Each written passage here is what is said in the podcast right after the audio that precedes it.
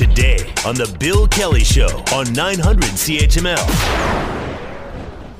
Let's uh, bring uh, Professor Waleed Hejazi into the conversation, Associate Professor of Economic Analysis and Policy and Academic Director at the Rotman School of Management at the University of Toronto. Waleed, thank you for the time. It's good to have you with us today.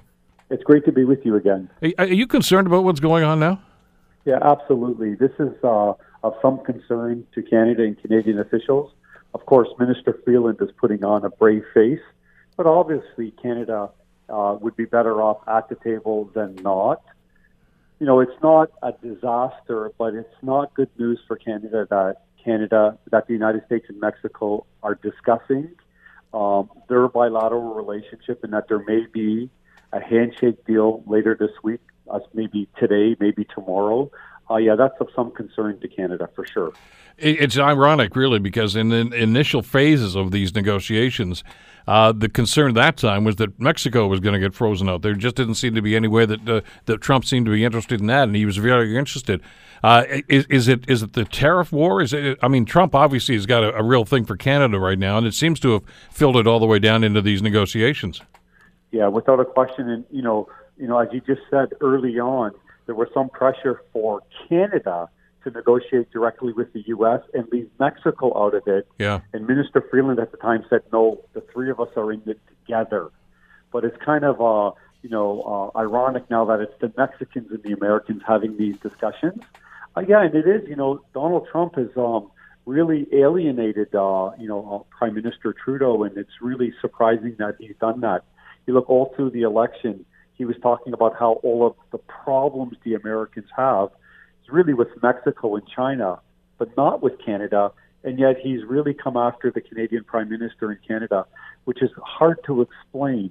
But, you know, when you look at the big challenge Donald Trump has with respect to his Make America Great Again vision, it's really a lot of the jobs that are leaving the U.S. are not coming to Canada they're actually going to Mexico because the cost of labor in Mexico is so much lower.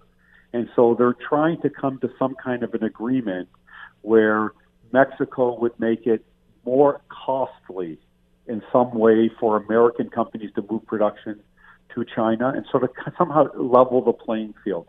But whenever the Mexicans and the Americans get closer to a trade agreement without Canada at the table, that concerns me as a trade economist.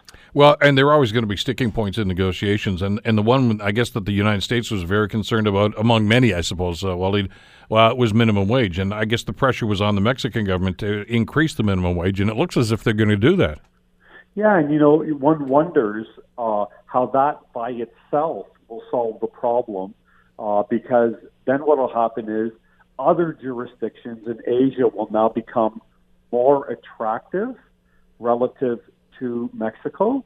So this would just freeze Mexico out of it, which brings in another policy that would mitigate that effect, and that's those content rules. And the idea is that in order for a car to move around inside North America and not uh, face tariffs, is that 62% or so of the value has to be done inside North America. And what Donald Trump is trying to do is trying to increase the number that has to be done inside the U.S. The challenge with Donald Trump's approach is it's a patchwork. Rather than move towards sort of a competitive environment, he's trying to regulate uh, fixing the U.S. trade deficit, and those have never worked. The Bill Kelly Show, weekdays from 9 to noon on 900 CHML.